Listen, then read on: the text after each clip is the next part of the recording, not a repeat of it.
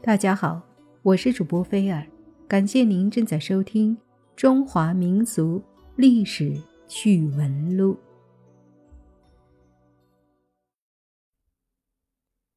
公元一九零零年的八月，八国联军攻陷北京，西太后慈禧带着光绪和王公大臣仓皇逃到西安。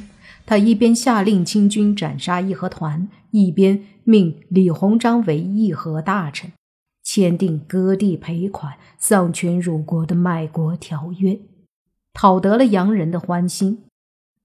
北京城暂时平静了下来，他惊魂稍定，便动身返回北京。途中，他一时兴致，要带光绪和众大臣到古城汴梁一游，顺便。到古刹相国寺降香礼佛，旨意传到开封，开封知府慌得手忙脚乱，立即张贴告示，圣上驾到，凡銮驾经过街道，须用红毯铺地，门上挂彩，全城妇孺老幼皆要清晨出动，头顶明烛，路旁跪迎。无论贫贱贵妇，均按人头每人交白银二两，以备为老佛爷慈禧敬礼。如有抗命不遵者，严惩不贷。这一下可苦坏了全城的百姓，个个叫苦连天，只好到相国寺进香拜佛，祈祷菩萨保佑，免除这场灾难。开封相国寺长老智清五十多岁，侠肝义胆，机智多谋，心生一计。他向知府请求，只要能免除全城百姓每人二两白银，他情愿向慈禧献出镇寺之宝。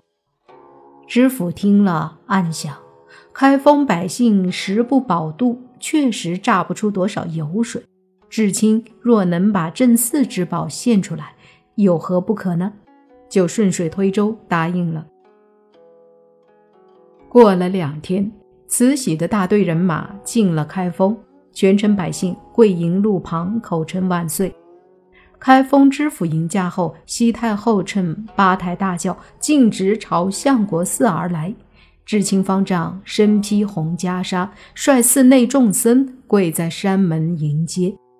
慈禧吓得叫来，见众僧跪地迎驾。忙说：“自家子弟不必俗礼参拜，快平身回话。”慈禧为啥把智清和众僧称为自家子弟呢？原来他笃信佛法，自称是受命于天的老佛爷，所以他认为到相国寺等于串亲戚，对佛门的僧人结称自家子弟。慈禧落座后，智清忙跪地高念一声佛号，说道：“今日老佛爷驾临彼寺，真是蓬荜生辉，光耀佛门。现将镇寺之宝献上，请老佛爷笑纳。”慈禧一听智清要给他献宝，满脸的皱纹顿时乐开了花。太监李莲英一挥拂尘，走到知青面前，说道：“方丈慧心可嘉，太后特此恩准，快快将宝献上。”智青听了，向身边一个僧人示意。稍时，只见两个壮健的僧人抬着一个红漆木桶，放在西太后面前。慈禧见珍宝如此沉重，正在纳闷儿，只见智清走到慈禧面前说：“比寺开山一千多年，佛门鼎盛，众弟子得以安心诵经念佛，普及众生，全仗此宝庇护。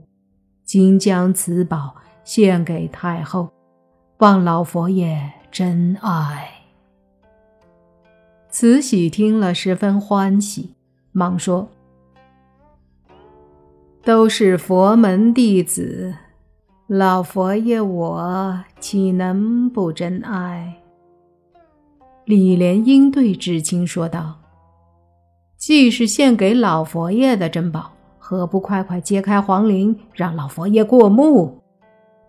知青走上前，双手揭开黄绫，众人一看，原来是满满的一桶黄土，土中长着一堆姜芽。不由得瞠目结舌，慈禧顿时大怒，厉声喝道：“至亲，这是何物？”至亲不慌不忙地跪在慈禧面前，说道：“您老佛爷，这是一统江山。一统江山的谐音是一统江山。”至亲向慈禧奉献此物，寓意讥讽他垂帘听政、独揽大权、丧权辱国、卖国求荣，使得江山破碎、民不聊生。在场的大小官员想不到至亲方丈竟敢如此戏弄太后，都暗暗的捏一把汗。开封知府吓得魂不附体，浑身抖得像筛糠一样。慈禧心里虽恼，却强装笑脸，对知青说道：“众弟子既然把此宝献出，我就把它收下。不过，此宝过重，离京路途遥远，携带不便，暂留贵寺，待日后。”再派专人将他运回京城。慈禧嘴上这样说，可牙却咬得吱吱响。至亲见慈禧眼含杀机，却也并不理会。慈禧在左右的搀扶下来到了大雄宝殿，他抬头见大殿门上高悬着一块匾额，上面镶嵌着“古变明兰”。四个金粉大字，眼睛一亮，心想：真乃天赐良机。今天老娘让你这秃驴死在眼前！便问：“至亲方丈何在？”至亲忙上前搭话：“贫僧在此，老佛爷有何吩咐？”慈禧沉下脸，指着匾上的四个大字问道。至亲，你知罪吗？至亲一看匾额，马上明白慈禧的葫芦里卖的什么药，但他故装不知，说道：“贫僧学识浅薄，请老佛爷明示。”没等慈禧开口呢，李莲英早知太后之意，立即上前喝道。你这秃驴，好大胆子，竟敢犯讳！来人，将这秃驴拿下，请老佛爷发落。为什么说匾上的字犯讳呢？原来匾额上的“古汴明兰”这四个字，就是古城汴梁明寺之意。佛经上把众僧居住的地方叫做伽蓝，简称蓝。殊不知，慈禧的乳名叫兰儿。按照封建礼教的规定，凡是帝王的名字，不准民间擅自使用。如果与名字相同，必须用其他的字代替，这叫避讳。可巧，大雄宝殿匾额上的“蓝”字正犯了慈禧的名字，岂不犯了弥天大罪吗？这时，慈禧走到知青面前，假惺惺地说道。弟子本是佛门中人，我本不愿加罪于你，可惜国法难容，因此地是佛门圣地，本宫不开杀戒，赐你自裁。现大殿前有一放生池，你就投池吧。至清也不答话，整整袈裟，对天摇拜之后，走到放生池边，纵身跳进池内。慈禧看至清自裁，微微一笑，正待起身，忽见放生池内爬出一个人来。慈禧以为是什么怪物，仔细一看，原来是至亲。她不禁大怒，喝道：“大胆至亲！”竟敢违抗懿旨！来人！